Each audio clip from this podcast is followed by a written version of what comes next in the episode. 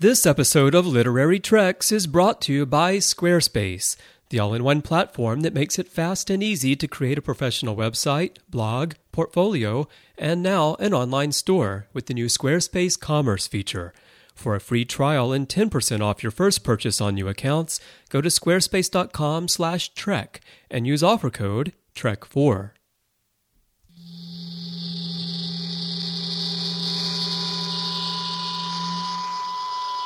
You're listening to Trek FM.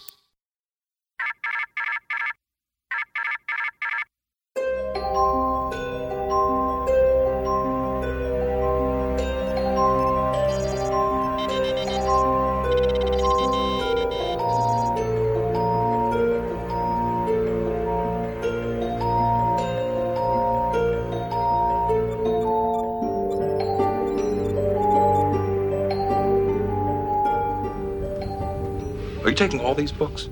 I thought I'd take some light reading, in case I got bored.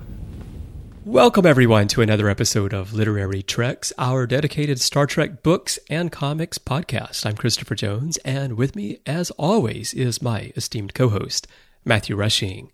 Matthew, how are you doing this week? Doing okay, Chris. Uh, it's Hump Day, which is Wednesday for those who don't know, and Kate is going to have a field day with that.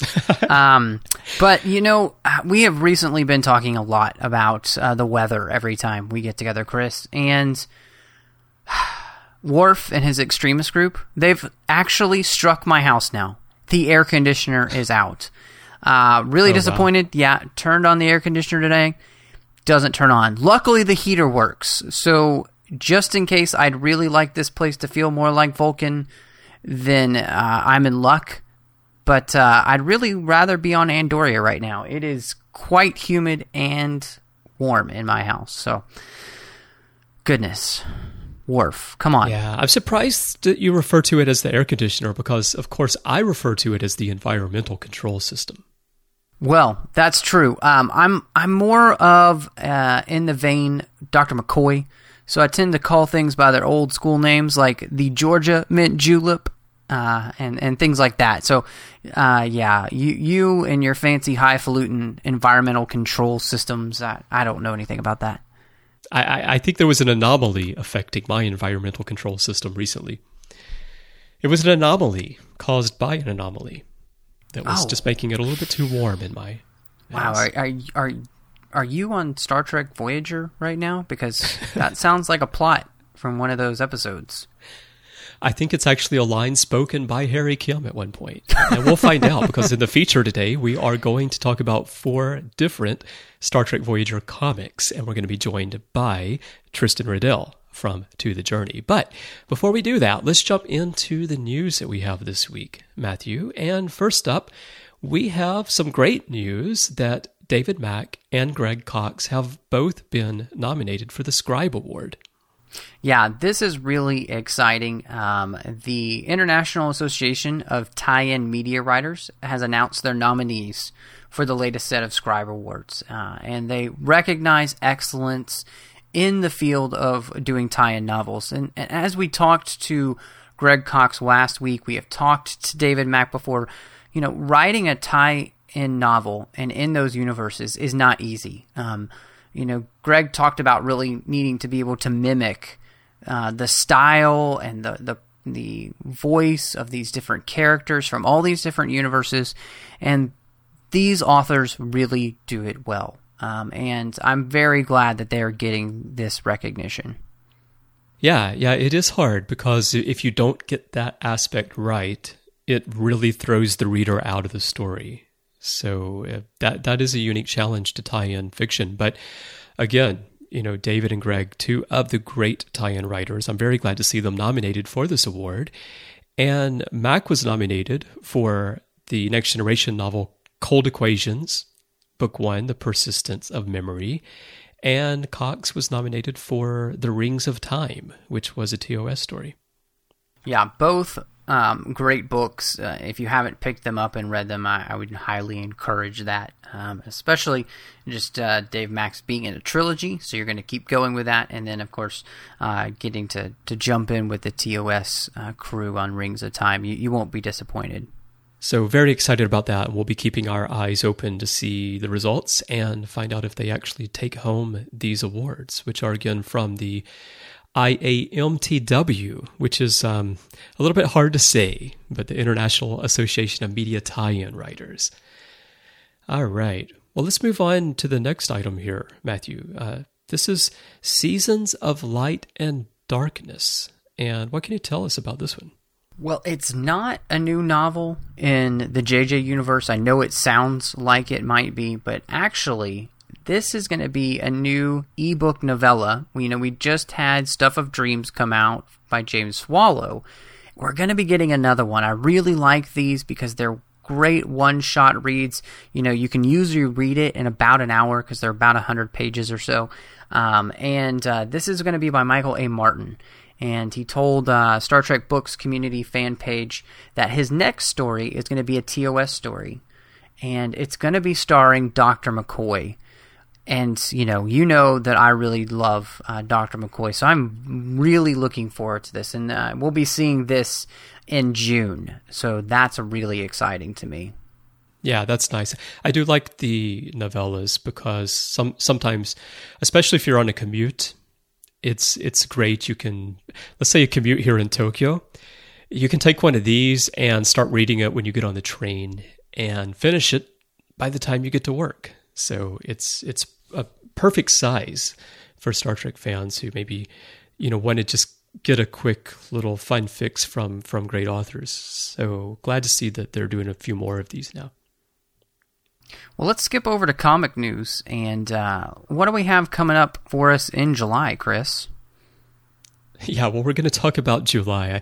I, have you know, I've been doing these shows now for a couple of years, and I always find it interesting how when we talk about comics, we're we're always looking so far down the road, and we we we don't even have ongoing number twenty yet, but we're going to be getting ongoing number twenty three in July, which is part three of the official sequel to the film that's called After Darkness. This is really interesting, Chris, because um, you know we've kind of been getting hints of this throughout the film with the Klingons, and, and uh, of course with the brand new trailer, it looks like um, the galaxy's on the verge of all-out war. I, I, almost feel like it's a Star Wars episode, uh, but uh, no, it's not. It's just Star Trek, and the drum beats of all-out galactic war are growing stronger in this JJ universe, and so uh, looks like it's going to be up to Kirk and Spock and McCoy and the rest of the Enterprise crew to do something about that. So I'm wondering are we going to see an all out war in the comic? Or are they going to wait for that in the third movie? And, and how would that work? I mean, you would you would do a whole war in the comics and then, you know, get to the movie and like if you hadn't read the comics, you didn't know there was a whole war. I I don't know. Yeah, it would be interesting if a new movie were coming out in one year, maybe there they could use 12 issues to bridge the gap between the potential of war and the actual outbreak of war. But we know we're going to have three years at least before the next movie comes out.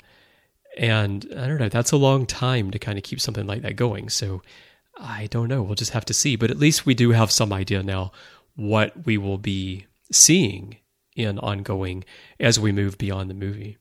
Well, and it does say here that the adventures of Kirk, Spock, and the crew of the Enterprise continue. So apparently, the big three most likely are still around. You know, Kirk, Spock, McCoy, um, and uh, it, it, seems like most of the crew of the Enterprise is around as well, and the Enterprise is around. So, for all you people who thought that the Enterprise is going to crash in the next film, it's not going to happen. Well, but you don't know that. It just says the Enterprise. You know, a new ship is going to have that the name Enterprise. True. So that is true. You know, You're right. You're right, Enterprise. Chris. I'll, I'll retract. It could crash. plenty of letters in the alphabet. I love that quote. All right. Well, we have one more thing coming out in July. This is Star Trek Volume 5. And this one is going to gather some more of those character backstories that we've been seeing and ongoing. We're going to have the McCoy backstory. We're going to have the Scotty backstory, where we get to see him try to beam Porthos to San Francisco via Mars. And uh, also, we're going to see Sulu and Chekov's first meeting at Starfleet Academy. And uh, and how everyone you know comes together to be on the Enterprise, and so that's all going to be gathered together in Star Trek Volume Five. So if you've been waiting to pick these up as they're gathered in omnibus format, that will be coming to you in July. Well, next we have something really interesting, Chris. Um, the Library of American Comics had collected the Star Trek newspaper comics volume 1 uh, together and uh, come out. I still haven't gotten a copy of it. I really need to get that ordered because i've heard it's fantastic. Um, and they've now started working on volume 2 but they're on the lookout for more. Um, they've already located a batch of the strips uh, for 10 stories, and, and what they're really hoping for is to reach out to the fan community to find higher quality versions of some of them because they'd really like to reproduce this at the highest quality they can. So if you have any of the actual dailies from February 1982 through January 1983, uh, and you'd be willing to lend them to them for scanning purposes or provide high resolution scans, um, they really like you to contact them at info at loacomics.com. And uh, this will really help them to be able to put together the highest quality version of this book they can. Um, now, they do say uh, they do need the original strips, not photocopied versions. Uh, so, if you do have any of these, uh, please help them out because I'm really excited about picking up the first volume of this and uh, and seeing what the second volume will hold as well. So this is a really cool thing, uh, and it's something that uh, we fans can actually help do. And as you've said a million times, Chris, you know Star Trek has some of the greatest fans out there.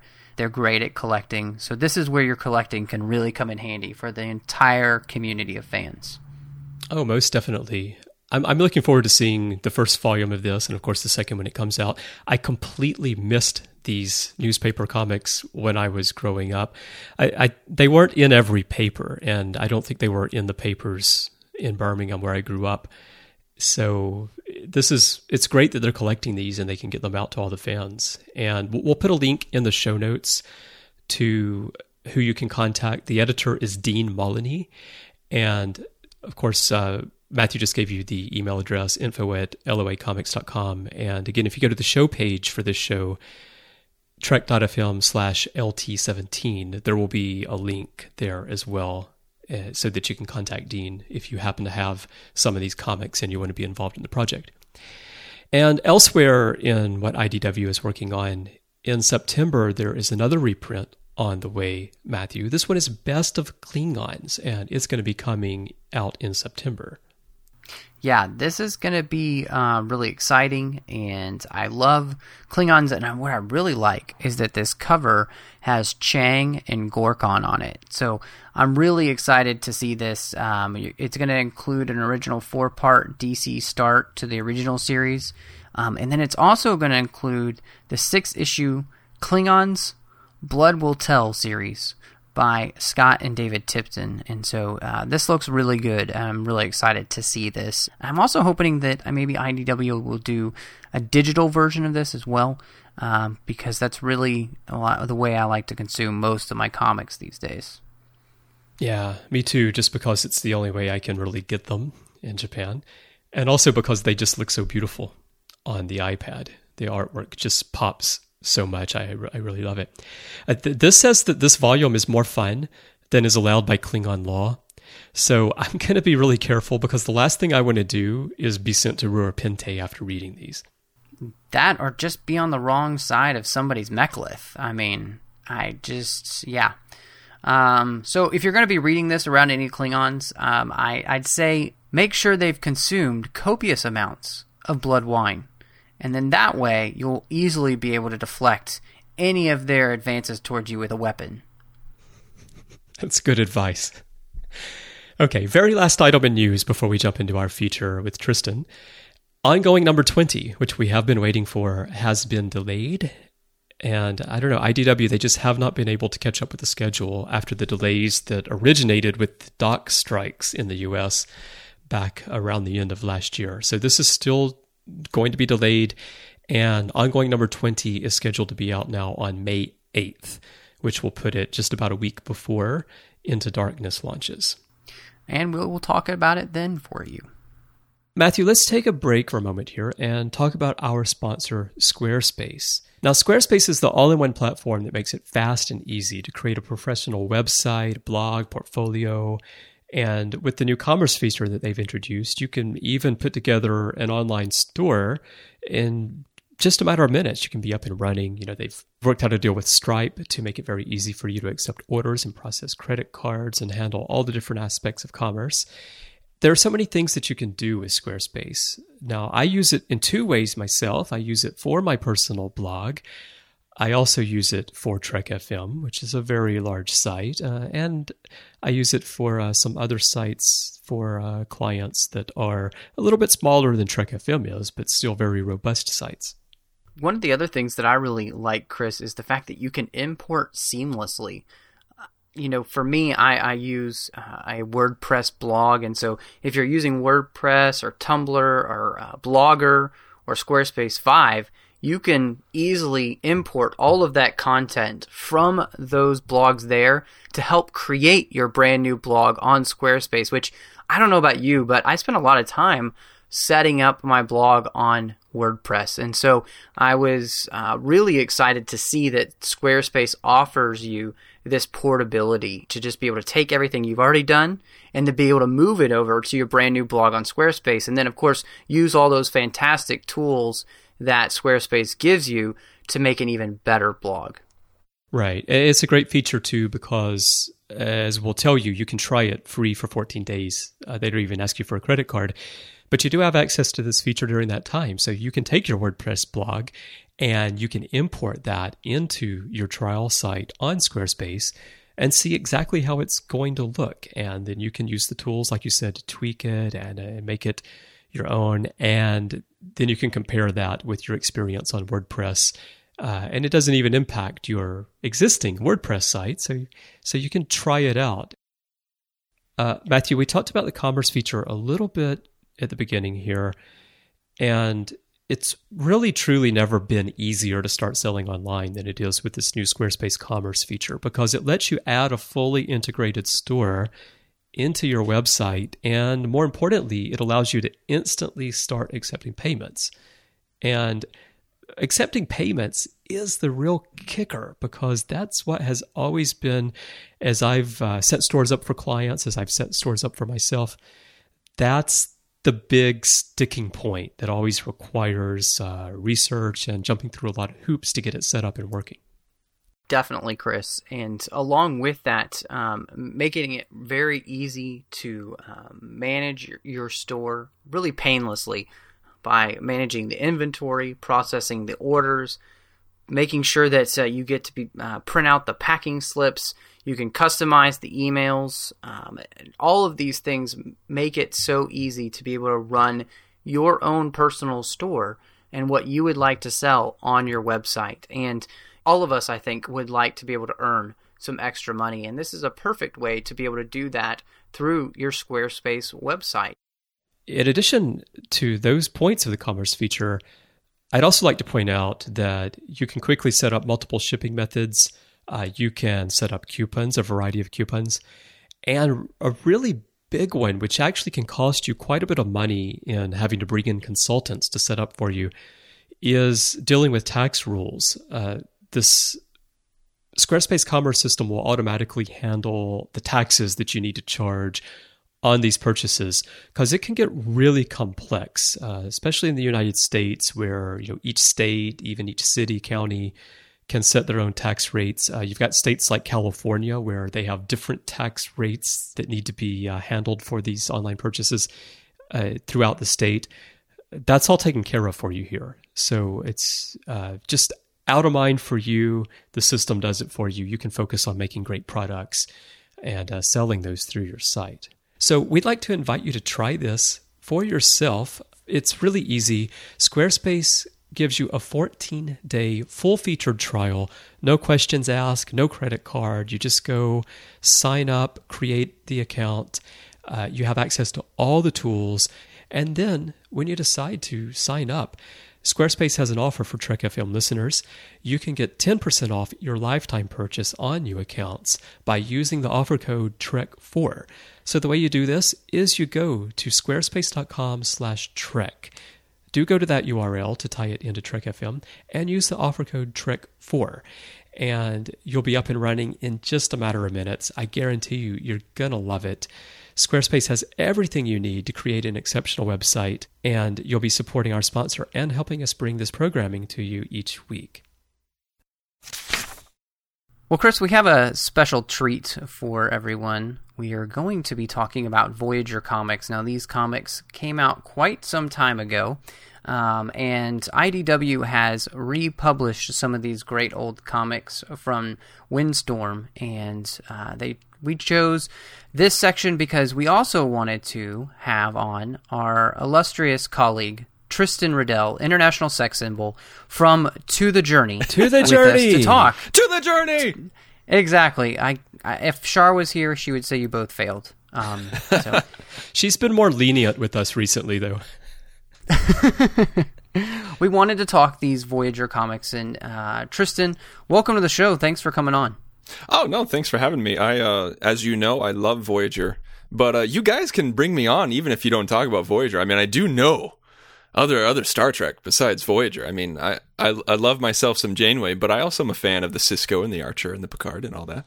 I think he's aiming for my spot, Chris. Sounds like it.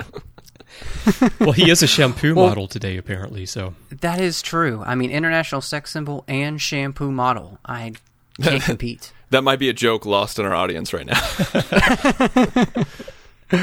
yeah, we always have screen names as we record, and that's that's uh, reminds me of the old Fabio commercials a little bit. Before he did the "I can't believe it's not butter" commercials, and get hit in the face by a dove or a goose or something like that. I can't remember. Mm.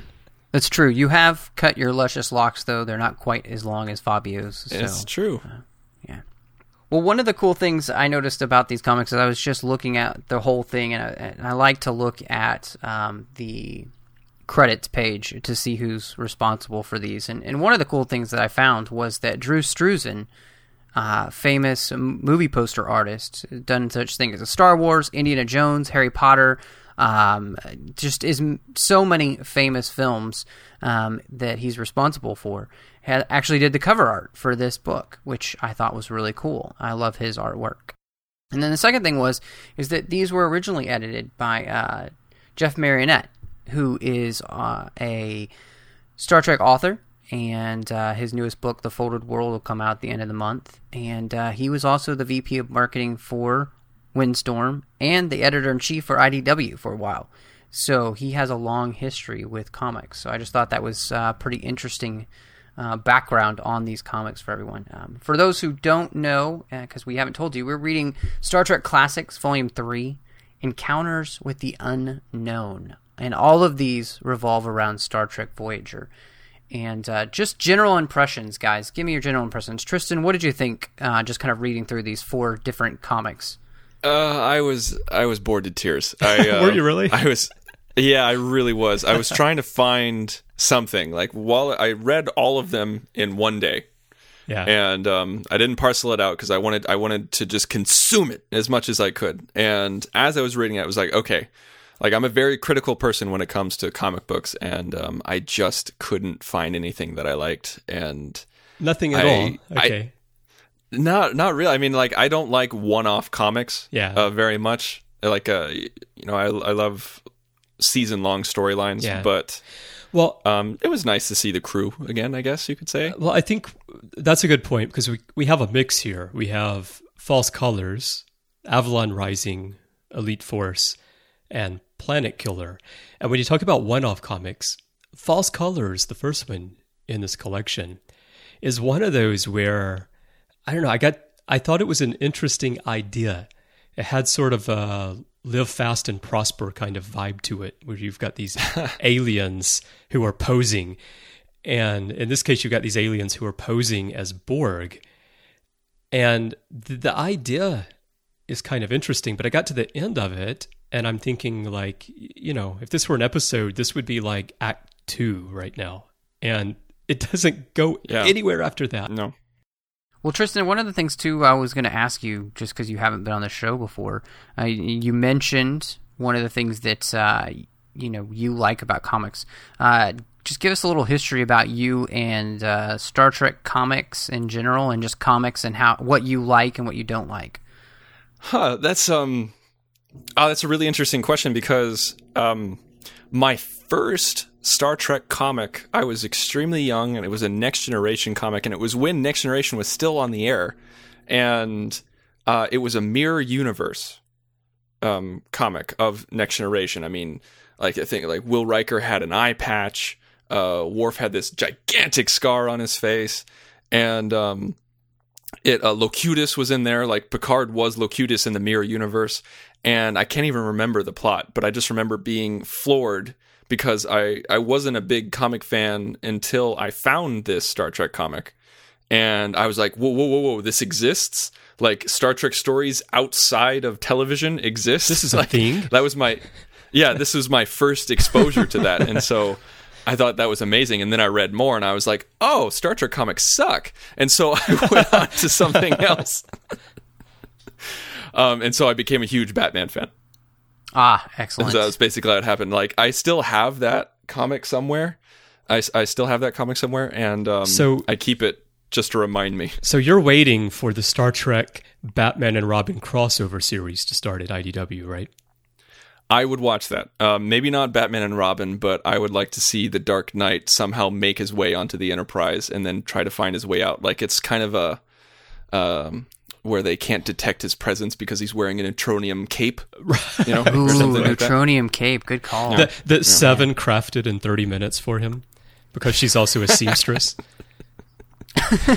No, Well, okay. Neil, which- yeah, Neelix is a seamstress. If you if you Oh, caught God, that too, he really is. In in uh, that that comic here, he says, "Oh, I can help with that." I know, I like that. And then they send her to the doctor, and everybody gets fixed up by the doctor. And Neelix is helping for some reason because now not only is he a helping. cook, but he's also a seamstress. I can do that. What? I, So in, in, we're we're talking about the comic book False Colors, where they say like, okay, well, let's go over to the Borg ship, but we have to pretend to be Borg, so let's dress up like Borg. and did you notice that once they got there, the guys immediately ran away, and then Seven took off her Borg outfit immediately so that we could see her in her original outfit. Right. And then like two minutes later, Chakotay and Tuvok take it off, thus making it completely pointless that they dressed up like Borg. They were just trying to give Neelix some busy work, make him feel like he's part of the crew. It's just so strange. Well, and I thought it was interesting because I guess, I guess maybe the internal logic was, okay, we think that this is a Borg-run ship, so we need to dress up like Borg so we can fool them. Once Seven realizes that those people aren't Borg at all, she's like, oh, well, there's no reason for me to be wearing this stupid outfit. I mean, people want to see me in the blue outfit anyway, so I should take it off. See, exactly. That's why she took it off. But the thing is, that kind of logic is flawed in the Star Trek universe because whenever they've gone onto a Borg cube, they've been completely ignored until they were a threat, no matter what they were wearing. It's very true. Very true. So um, apparently, Neelix and the Doctor just needed something to do in this comic, and so um, even though it was completely useless, we we're going to give them something to do. Um, yeah. and I, anyway, and all the scenes after they dress up as Borg and they're heading over, they have um, well, there's the scene where they're jumping out of the airlock, and that I thought J.J. Abrams would love because you know in Into Darkness there's lots and lots of jumping off of stuff going on. And That's immediately what I thought too. I I, got- was, Yes. like- was- I immediately thought about trailer three. right, let's jump off stuff. And then I had the first contact vibe where they're walking along the hull in their spacesuits. And uh, yeah, that was actually a uh, pretty cool scene. Uh, you know, and, and a good idea. You know, okay, we have to get on the ship. We need to do it in, in a kind of a sneaky way. So we'll spacewalk, and you don't see that a lot in Star Trek. So I liked that idea, comic wise, that you can do that, and you know, obviously, it doesn't cost Right. you any money. except the So, ridiculous um, case in Nemesis where Data actually flies f- far through space to Can get we over not talk the, about Nemesis on this podcast? I mean, these comics, at least this this issue was was not good. I just it's bad enough. Let's let's not bring Nemesis into it.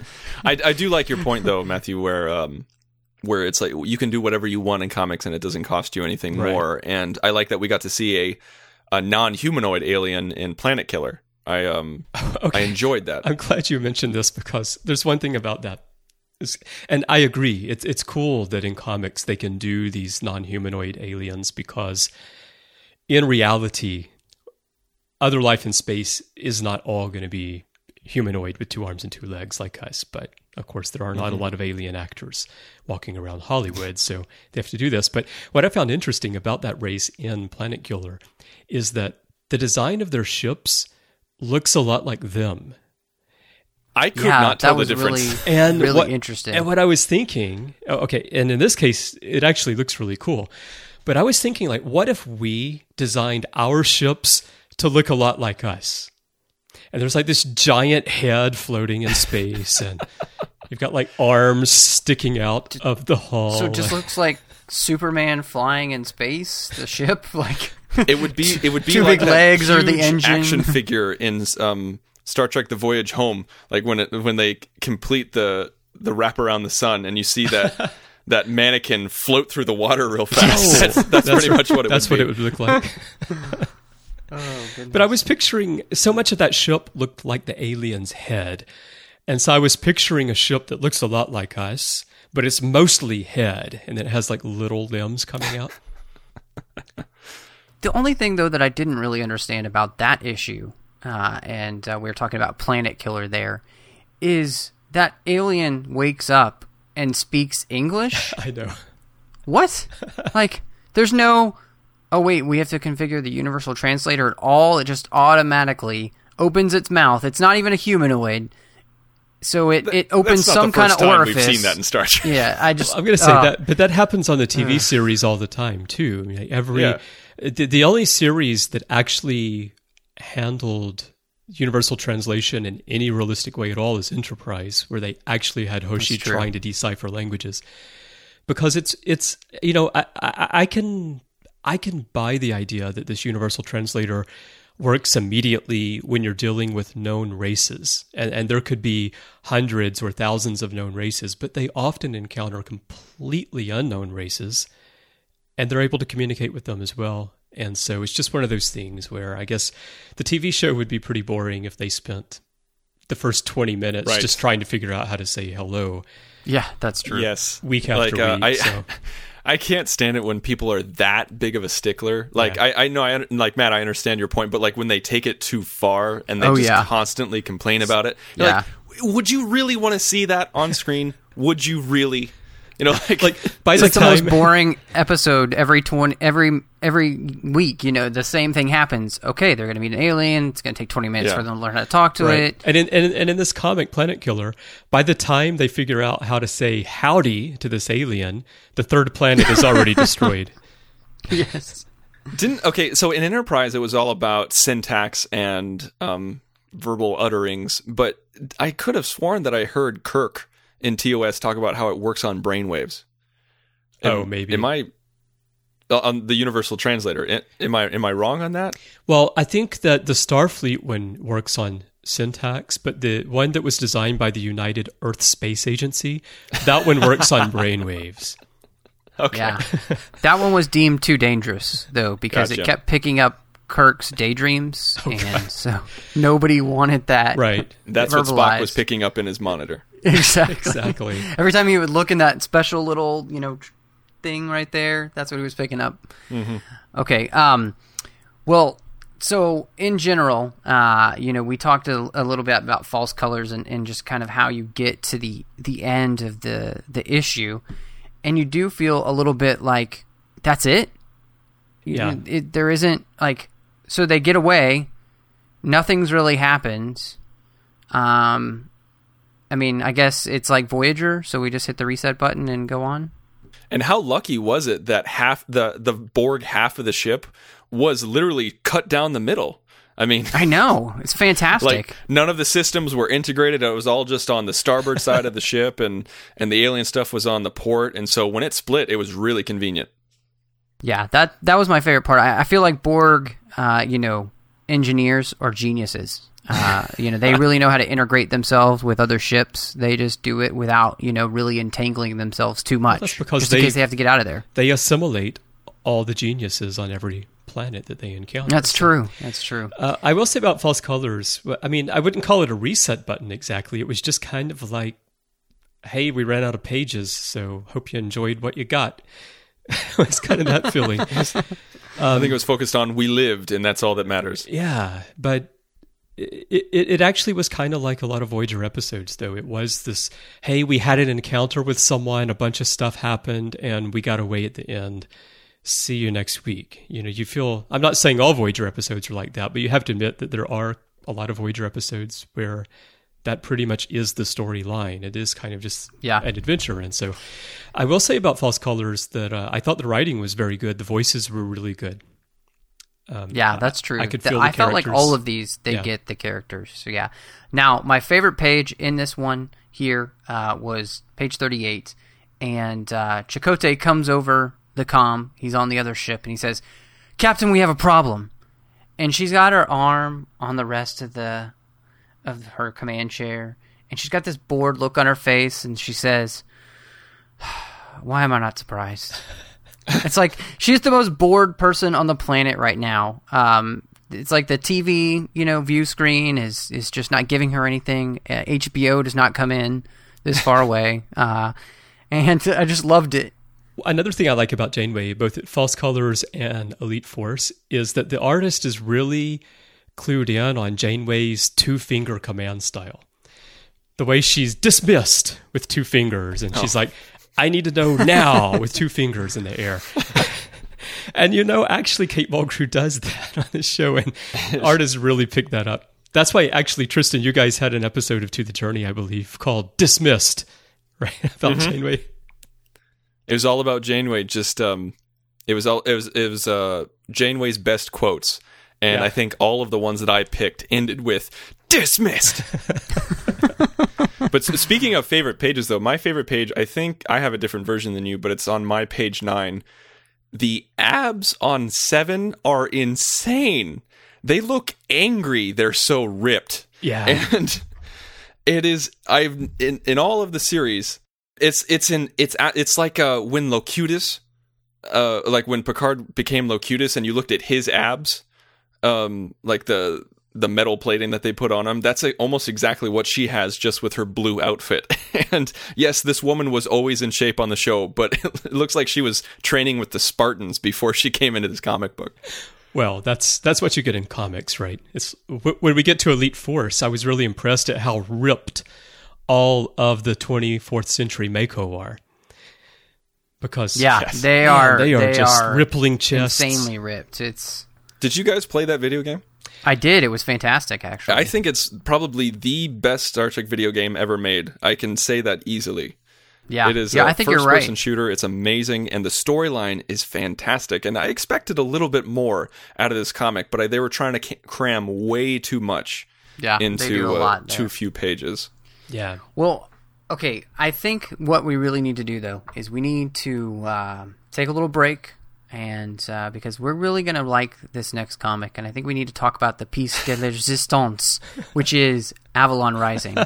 uh, this comic is, I think, the comic of comics. I think Um, so. And uh, it, I mean, it's it's fantasy and sci-fi and Camelot all thrown in one. This is Barclay's ultimate holodeck fantasy if he had been um, if he had been assigned to Voyager.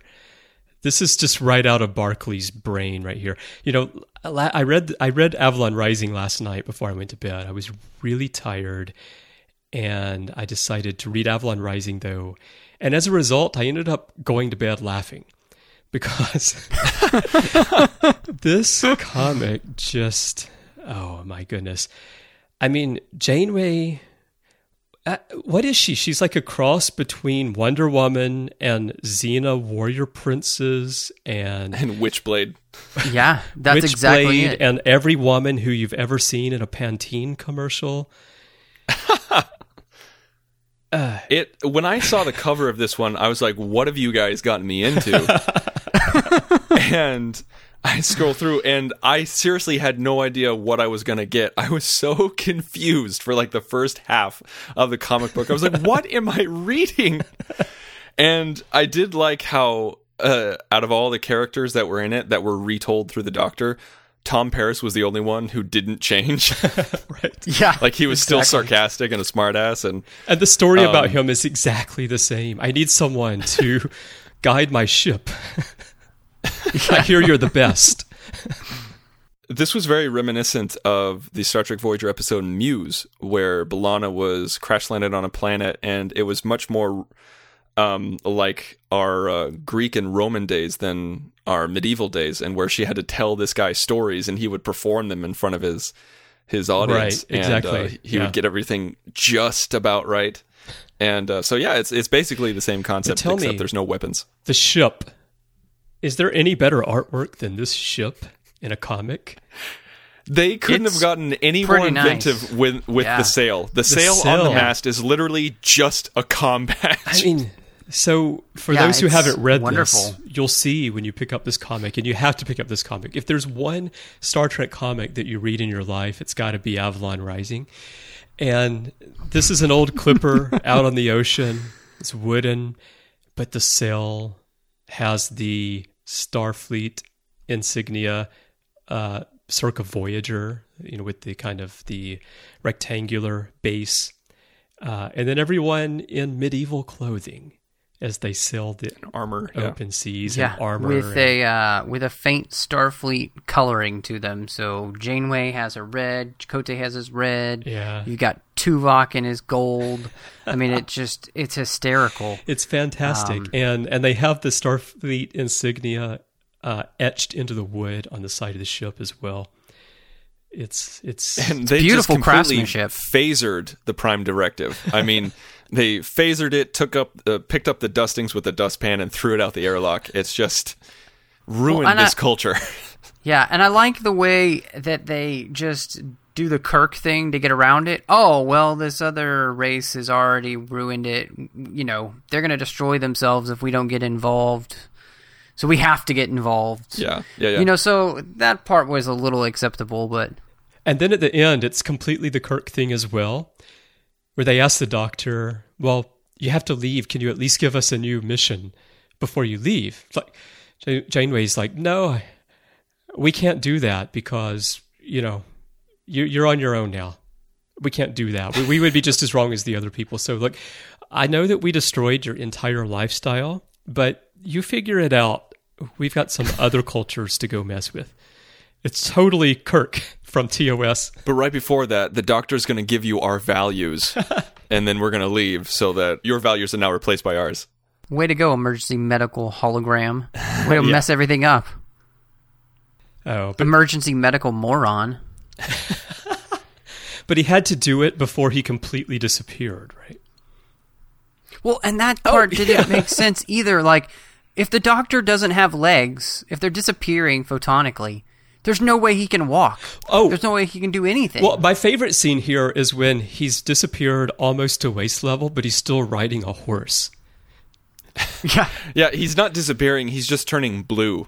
Like that's Okay. pretty much what the comic was Gotcha. telling us. Like, oh my gosh, I'm losing my color. This could be really bad. I'm going to black and white. Yeah, it, At it's least he wasn't going to plaid. Yeah, it's just I don't I I hate retellings that don't follow the same rules, and none of these comics follow the same rules. Yeah, And like either the the mobile emitter works or it doesn't. Either it's flickering or it's working. You know, it's not like oh I'm slowly degrading or um yeah, it just Well, it just bugs me. My solution, because I've always been concerned about the doctor having the holo emitter on his sleeve in the first place, because, I mean, you know, there's turbulence in space. Sometimes you have aliens grabbing at you. You know, you might get caught as you're running through the brush. I think they should replace his mobile emitter with this headband that he's wearing in this comic. oh yes, With the- that with- would be wonderful. And and so the mobile emitter would be the insignia, the Starfleet insignia, right in the center of his forehead, attached to this metal band that runs all the way around his head. I think it needs to be in a cup like an athletic cup that it just wears. and uh, that way, it, you know, if it gets smacked around, it has a cup to protect it. Because if we all remember in Equinox, his counterpart literally just tapped him on the shoulder and he went to nothingness. That's a good idea. And also because it would be in the lower section, that would help solve some of the problem of his legs disappearing all the time because Exactly. Yeah, you get that's more. That's more emission down there. That's uh, that's in my head canon. The Doctor's athletic cup. what I what I want to know though. Just I want to know what the frame of mind was writing this comic and thinking, you know what? what if they ran across a planet where everybody just looks like they come from our medieval time period, but they, they don't look quite like us. They they've got little you know bumps on the side of their head, and uh, but it's basically going to look like high fantasy, and from every single like. I'm sorry, no, no, not high fantasy. Let's do every single trashy fantasy novel we can find. I mean, like every TOS episode ever. Yeah. So I think what let's just do that. I what was they what were they thinking? I think this this is what happens when you spend the day doing a Lord of the Rings marathon and drinking, and then by the end you're really drunk, and then you pop in Voyager's Heroes and Demons, and you oh, watch yes. that while you finish off one last bottle, and then you decide to put together a comic, and this is you get Avalon Rising. You were exactly right. It is a mixture of Heroes and Demons and Muse. That it is the perfect combination of those two episodes, which weren't really great episodes to begin with. let's be honest. I mean, there wasn't there wasn't anything inherently wrong with them, but it was it did not become the more it did not become more than the sum of its parts. But admit it, you had fun reading Avalon Rising. No, I did not. I I did have fun trying to put myself into the writer's shoes uh, and and trying to get inside their head and then realizing I can't. I, I don't know what they were thinking. I was cursing Um, both of your names the entire time I was reading this. There's okay. There's a very right before the uh, DC reboot where um, the universe um, kind of went back to zero and all new issues were coming out of Batman, Flash, and uh, JLA and everything like that. Uh, right before that happened, they had a really really awesome uh, Batman storyline where he got thrown in time and uh, he had to Ah, make yes, his way. R.I.P. Was it R.I.P. Yeah, he died. never and then remember the his- title. Yeah, and he had to make his way back through time and like there was a caveman version of batman. There was a uh, a medieval version of batman um, a salem um, version of batman during the witch trials. And it was just really interesting to see what the world would be like if batman or a type of detective like batman would be in that realm. And when i kind of read the concept of this comic i was really hoping it would be something like that. But it was not And did Batman ask someone, Where are we? And did they just say, We're here? As they do here, in Planet Captain. Killer here. yeah. No, that was in uh, that was in Elite Force. oh, that was that in Elite Force. Yeah, So let's move uh, to Elite Force. This is uh, I'll, I'll show my hand. This is probably the comic um, that I enjoyed the most out of the four. Uh, Planet Killer is not bad. It- actually, it was the end that ruined it for me um, because you know you had 30 minutes to create a solution, and apparently 30 minutes was enough. Um, you know what would take Starfleet engineers Yeah. probably a century to do. Uh, anyway, um, so Elite Force uh, really does follow the game in a lot of ways. The same characters are there, um, and uh, you know they're, they're setting up this team uh, to be an infiltration unit for when they uh, encounter the Borg or other such enemies. And and so I, I like that. I thought, okay, this is going to be good.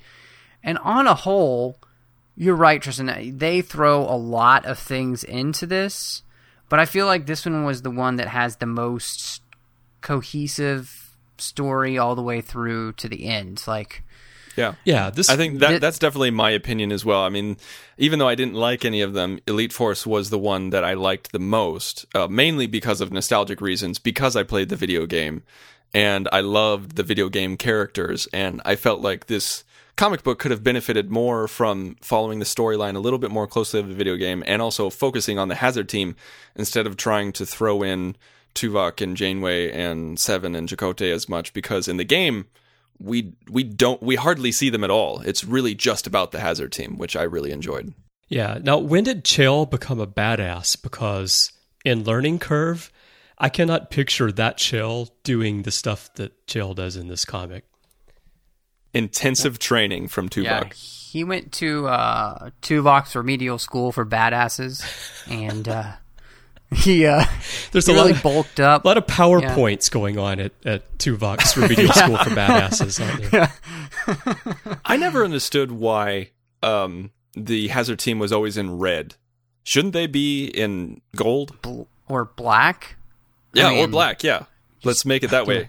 Let's let's put you in a suit that's really visible. Right. From, let's let's pick you know, the, most head up. visible color that we have. Why don't we just put like oh, you know that old Spock helmet? Have you guys seen this? It's apparently from the 70s. It's like a it's a helmet and it has a giant red police light on top that that spins and flashes.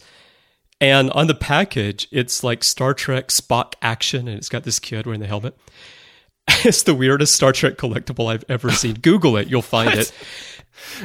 They should just put those on the hazmat team here. they might as well. have Got the red shoulders. Just put the red flashing light helmet on top of them and let them go. what I what I did like about this comic is the lines that Seven has towards one of the members of Oh, the, about- the Hazard Unit. He says, When you're digging yourself Yeah. That hole you're digging is getting deeper. uh, as how does he say? Uh, I mean, as Borg butt goes, you got don't dig yourself in any deeper, Mister Biessman. As Borg butt goes, you got it going on. goes. Well, it's. I mean, it's true. It's Seven. I, I- you know what I liked in this comic is that Seven straps on a normal uniform. She puts on the uh, the Elite Force uniform. So if Yeah. Seven can wear the Elite Force uniform, why can't Seven just always wear a science uniform? That would have Like been nice. like Jadzia. Come on, seriously. There's no reason that she can't do it. It's just ridiculous. It they gave some sort of crap reasoning at the very first episode she was in. Oh, I um, know. I- I it remember was hearing it. Scorpion Part Two, where they're like, "Yes, I uh, designed them myself." Like the doctor's saying, he's like, "I designed them myself. Uh, it'll Obviously. help with her implants or something like that." Yeah, Yeah, it'll help with her implants. that's what he said. Her Borg implants. yeah, apparently the doctor at that point had become a pervert. The doctor says, I've just adjusted her implants. Yeah, exactly. Chakotay Yeah, says, I, can, um, I can see I that, mean- doctor.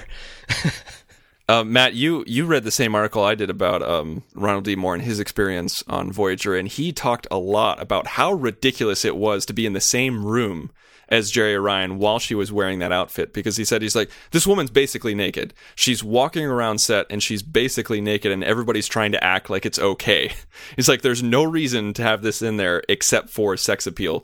Put her in a real outfit. It was kind of like to me, it was like Deanna Troi. Her character got much more interesting when she put on the real outfit.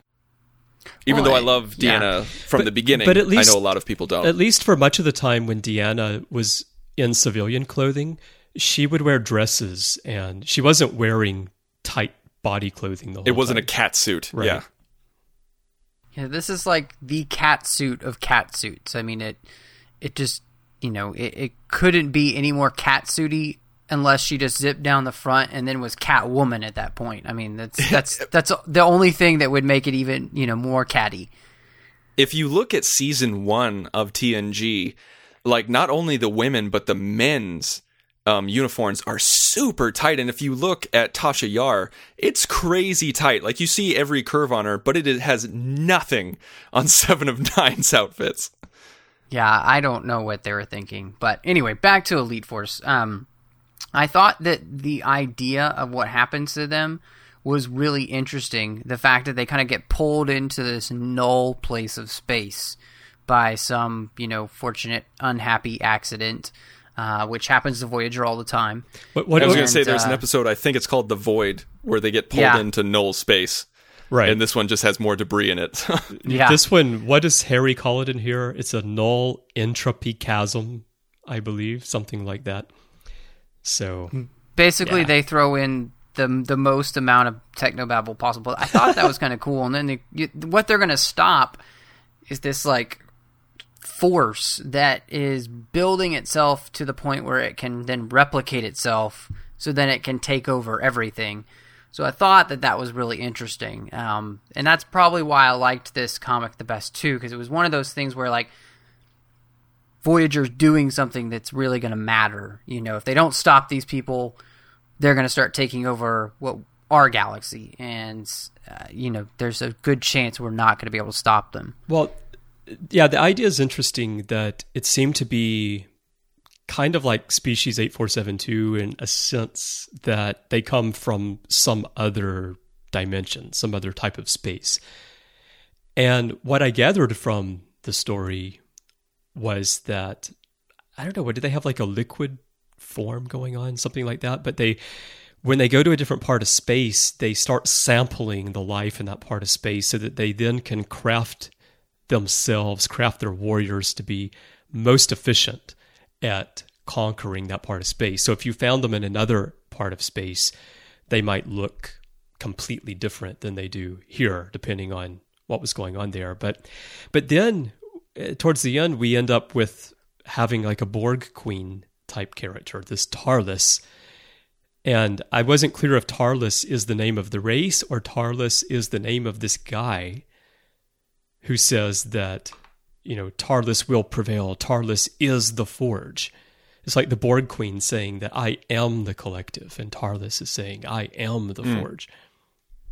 Yeah, I thought it was the race because um, then one of the the uh, elite force guys starts to argue with it, uh, and he says, "You know, how do you know that this is the process that began millions of years ago? Maybe your makers only intended you to be for research. You know, maybe you were programmed, um, your programming is deteriorated. So, and so isn't this just like he Kirk? just tried to talk to it? Isn't this yeah. just like Kirk talking to Landru?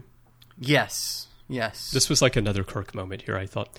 But uh, yeah. but yeah, I, I did like this comic uh, as a comic. I mean, as a Star Trek episode, I, I would really need to have more behind the story than just pure action like we're getting here. But as a comic, I thought it worked pretty well. It had a bit of a Starship Troopers vibe to it here when the aliens yeah, come out does. and they're like giant cockroaches and even the the ships look like cockroaches a little bit as well. There was um there was a storyline in the game that I was really hoping that they would have incorporated in the comic book, and I can't remember if it's just a TOS style ship that got trapped in the void, or if it was a TOS mirror universe style ship that got trapped in the void, and they actually had to combat these the descendants of these of these mirror universe people and they were all wearing their old uniforms and they had TOS style weapons. It was just really really cool. And it would have been nice to see that on the on the page. Hmm, that would have been interesting to see. I should go find the game. I, I actually never had that game for some reason.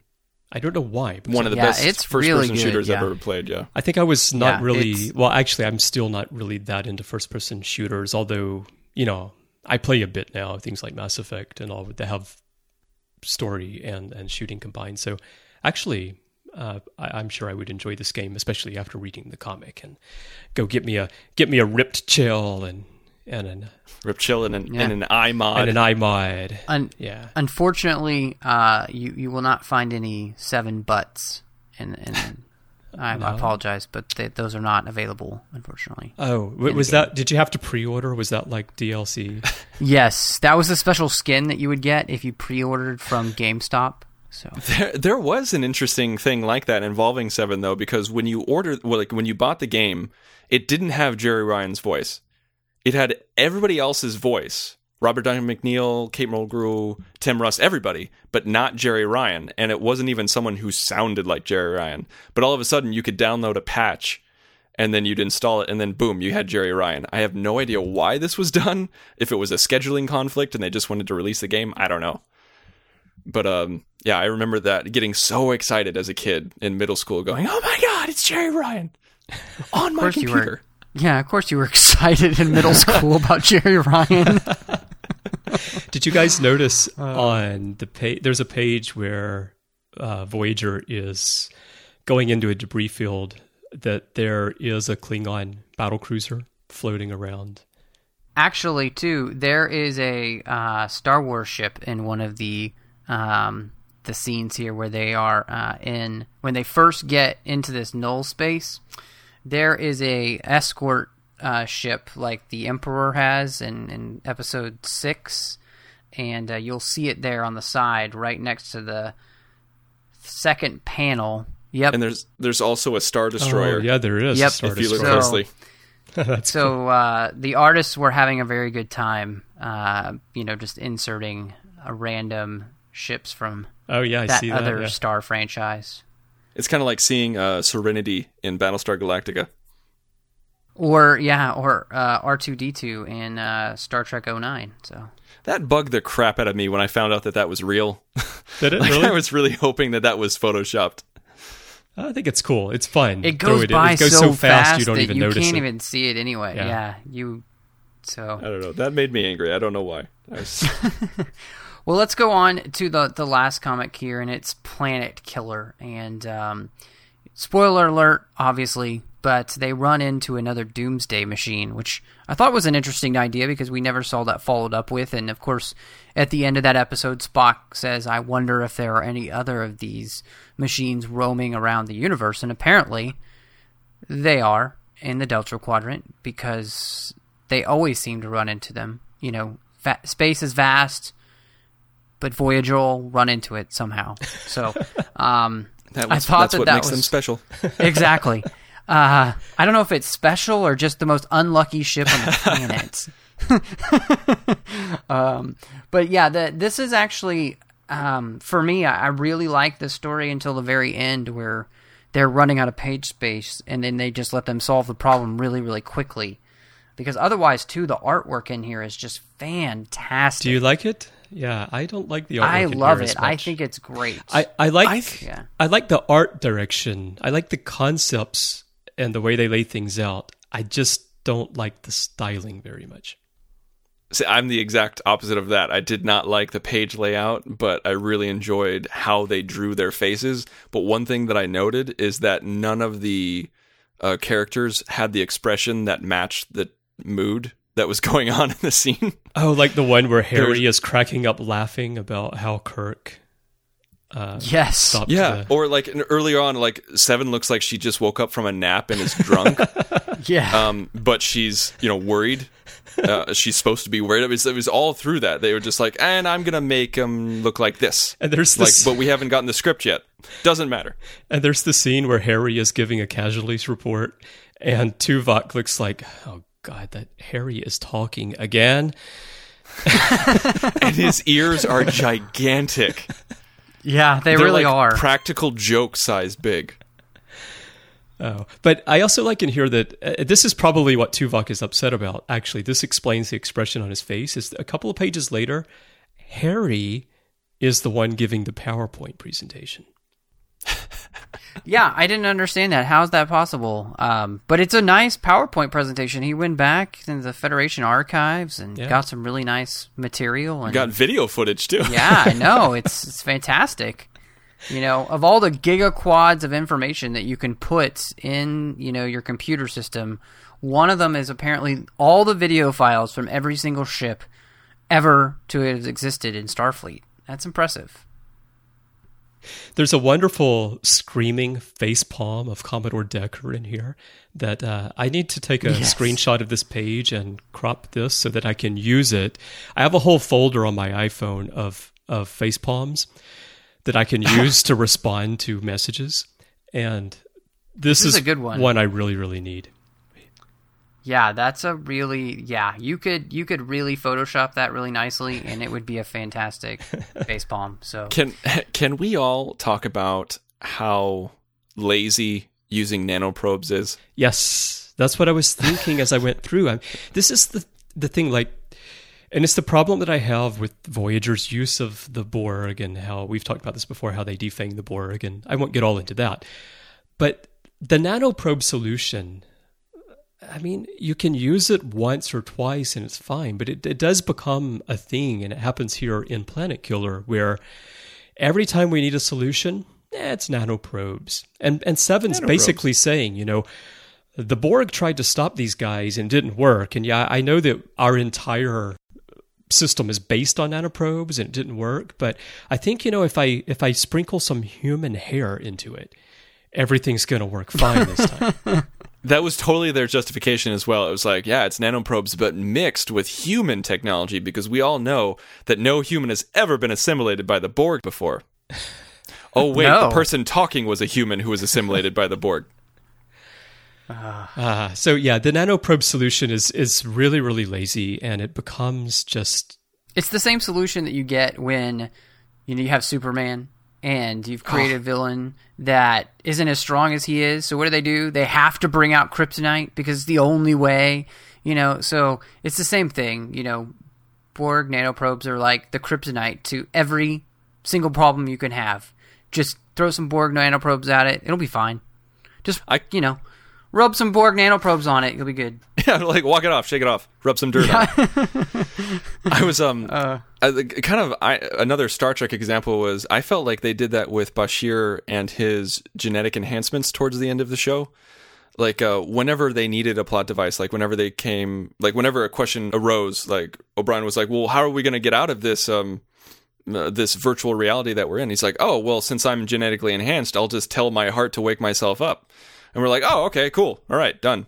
I felt like Yeah, something like there's certain things that start off cool, like um like his genetic abilities and also the nanoprobes. Those are really cool. Like, oh sweet, we can take the nanoprobes and we can manipulate them for our own purposes. Like we can wake Neelix up from his neural damage because even though he's been dead for 48 hours. Um, but no, it's just then time after time. yeah, after you have time. to be very careful when you're writing to not become lazy and overuse things like that because yeah, you're right. It, Yeah. it, the first time you use it, come up with it, it can be very interesting, but then it starts giving you an easy out, and that's when you you have to stop. Yeah. Well, we have almost been talking about this for an hour, so um, just wanted to kind of wrap up some uh, final thoughts on the comics. And uh, you know, these these comics are are older comics; they're they're not new. Uh, they also, I, I think, really show that sensibility. Um, and so, I I think in some ways, um, comics have become a, a little bit more sophisticated than what we're getting here. So I'm trying not to hold them to the exact same standard that I might, um, you know, those comics that I read now that I'm really hoping will, you know, just kind of rock my socks off. And so, Tristan, just uh, the any last thoughts? I'd I'd have to agree with you, but I think that may only apply to Star Trek comics. I feel like we've I think there have been some really really amazing comic books that are decades older than this, but I feel like Star Trek comics have definitely matured um, especially in the past decade and um, I think they're uh, these are a far cry from that. And even though I didn't particularly like these comics, uh, even even though I don't like particular Star Trek things that are out there, like fan series and fan fiction or um, certain comic books or novels, I am so happy that they exist. Uh, even if I don't like them, I'm glad that they're out there for people who do because I want the Star Trek universe to keep going. And so that's kind of my positive spin on these. Oh, that's good. What do you think, Chris? Um, I'll, I'm just going to run through each of them real quick and give my, my summary of what I think about them. So, False Colors, I thought, had a really interesting concept that could have probably been an interesting concept for an episode if they had turned it into that. These aliens that are posing as Borg to try to intimidate other races. But the comic really fails because it just ends and you don't know. It's like, okay, we got away. See ya. So eh, I was disappointed in that. Avalon Rising is it's insanely brilliant. How's that for a word?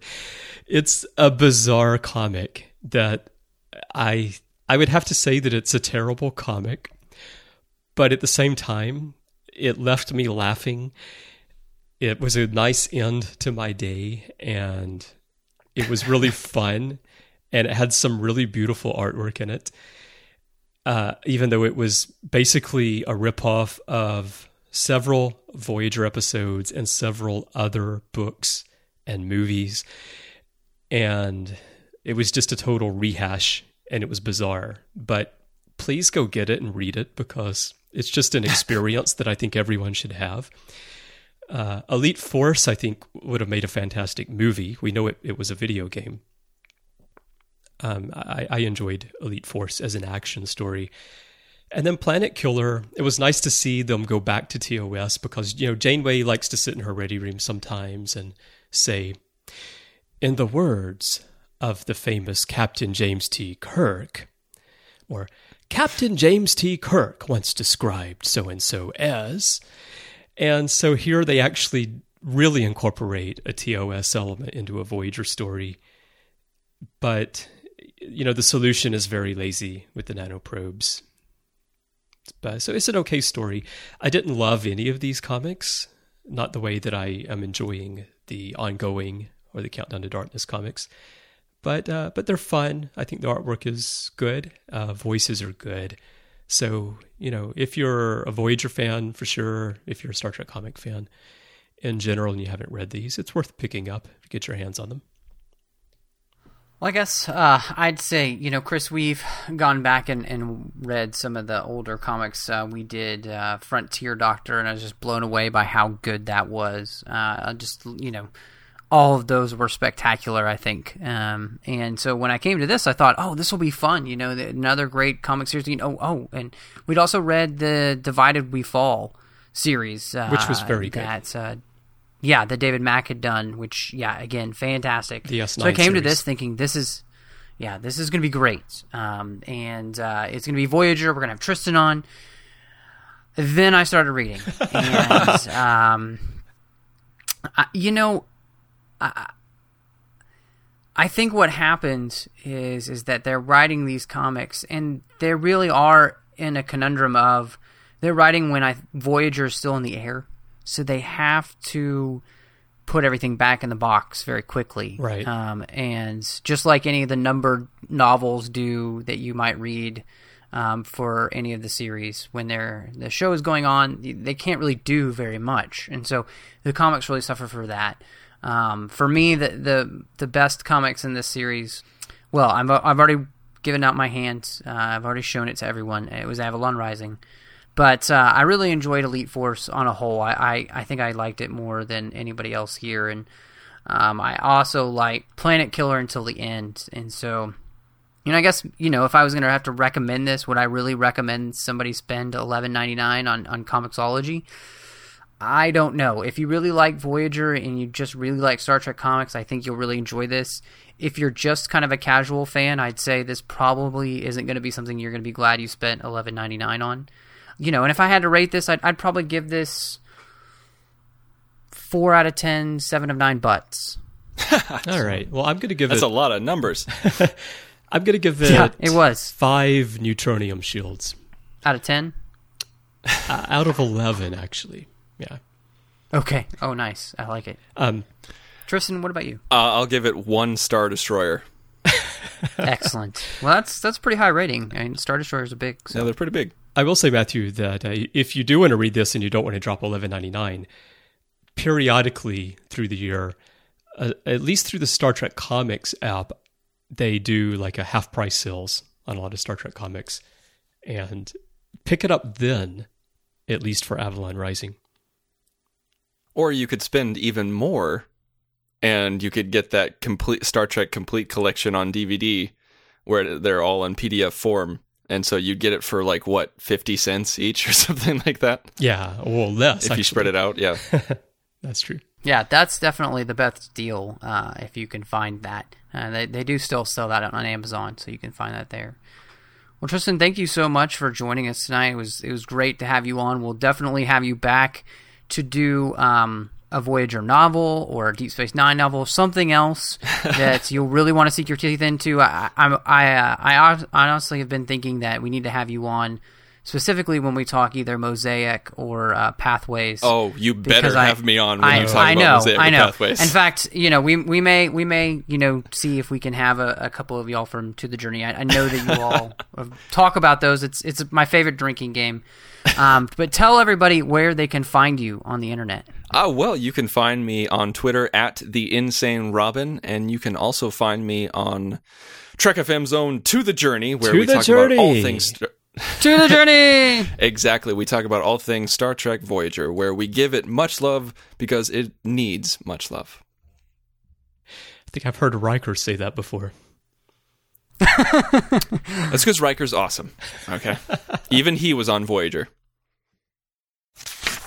Well, Matthew, that was an absolute blast. Uh, you, you said in your closing that maybe you know you thought we'll have Tristan on, and maybe you were hoping the comments would be better. And but I have to say the discussion itself was great, and I loved having Tristan on, and I just really had a blast talking about these comics with you guys today. Yeah, it really was so much fun. Um, you know, we we have n- not had a show where we just kind of laughed a lot about some of the things we had been reading, and, and so this was a lot of fun to get to do. Um, you know, uh, Voyager tends to be a little bit more lighthearted, and the comics definitely were for us, and and so that's very enjoyable. And and two, obviously, just again, great to have Tristan on. Uh, such a good guy, uh, shampoo model too. So I, I need to figure out uh, what. Uh, product he was using because wow, I gotta say, it's too bad he's married. Oh my! Wait till the girl hears that. Yeah, and before I get myself into too much trouble, Chris, why don't you tell everybody where they can find us? Okay, that sounds like a good idea. As Seven said in Elite Force, that hole you're digging yourself, it's getting deeper. Story of my life. So if you want to, t- so if you'd like to contact us and share your thoughts on Voyager, on these comics, on anything else we talked about in news, anything you'd like to hear us talk about on literary treks, you can go to trek.fm slash contact. There's a form there. Choose to send to a show and send a literary treks, and that will come to Matthew and me. You can also find us over on the forums, which are on our website at trek.fm slash forums. There's a section there for Voyager, there's one for literary treks, one for books and comics as well. And you can talk to us and other listeners there about the shows and any topic you want to discuss related to Star Trek. And you can find us on Facebook at facebook.com slash trekfm and of course on Twitter under username trekfm. Matthew, what if people want to look you up personally? Well, if you'd like to look me up, I'm on Twitter at mattrushing02. And of course, um, I'm on Trek FM doing the book reviews. So if you're looking for the latest book review from the latest Star Trek book, please check there. Uh, and, you know, if you get a chance, give me a comment. Uh, if you've read the book, let me know what you think, either, you know, there on the book review or in the forum.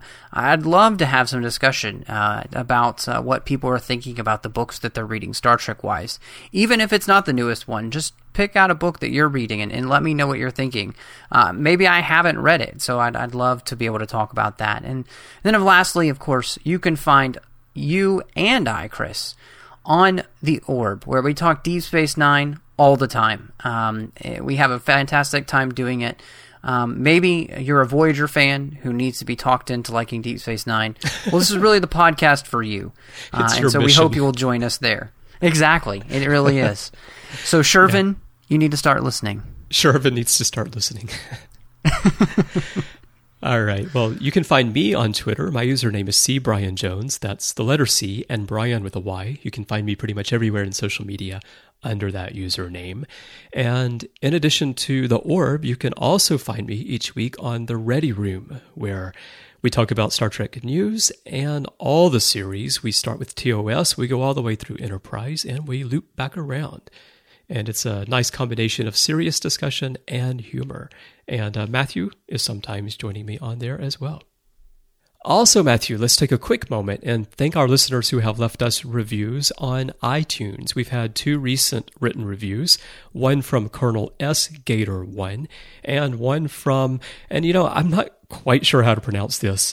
It's C. Gumprecht, C G U M P R E C H T. And both five star reviews. They're both really enjoying the fact that there is a podcast dedicated to Star Trek books. You know, in the, in the case of Colonel S. Gator, he says he's been collecting Star Trek books for 23 years and he has over 500 on his shelf and he's still going. And that's that's brilliant. And we knew that there are many readers like that out there. And that's why we put together this show. So we really appreciate your reviews. And then also, we're going to jump over to our UK store because we can't actually look at all the reviews together. So, if you are outside the US and you send us a review, if you leave a review for us, drop us a line and let us know so we can go look in that store. And over in the UK, there's Flippy18 UK, who has also left us a five star review. And Flippy says they don't usually read all of the Trek literature on offer, but this podcast is a great way of discovering what might be of interest to you. So we're really glad that we can uh, help you discover the the full extent of Star Trek literature and everything that's out there. So thanks a lot for your support as well, Flippy what we had hoped for the podcast is happening is really getting a chance to introduce maybe some Star Trek fans who haven't been into the books or comics before uh, see their validity now, uh, especially since this is the only place to get the Prime Universe. So thank you so much, guys, for and girls for giving us those reviews, and it does help other people find the show in iTunes. There's some strange inner working that I don't really understand. I think it has to do with calculating mice it's kind of strange. it really is strange. Uh, yeah, I don't know how it works, but but we appreciate it. Lastly, we would also like to invite you to support our sponsor, Squarespace. You can go over to squarespace.com/trek and use offer code TREK4 to get 10% off your lifetime purchase on new accounts for what I promise you really is absolutely the best hosting platform and the best CMS that you will find anywhere to create a personal blog, a website, a portfolio, or an online store. So go please check it out, squarespace.com slash trek, 14 days, free trial, no credit card required, and then use offer code TREK4 when you make your purchase. Thank you so much for joining us. Until next time, live long and read on. You call that light reading? To each his own, number one. Thank you.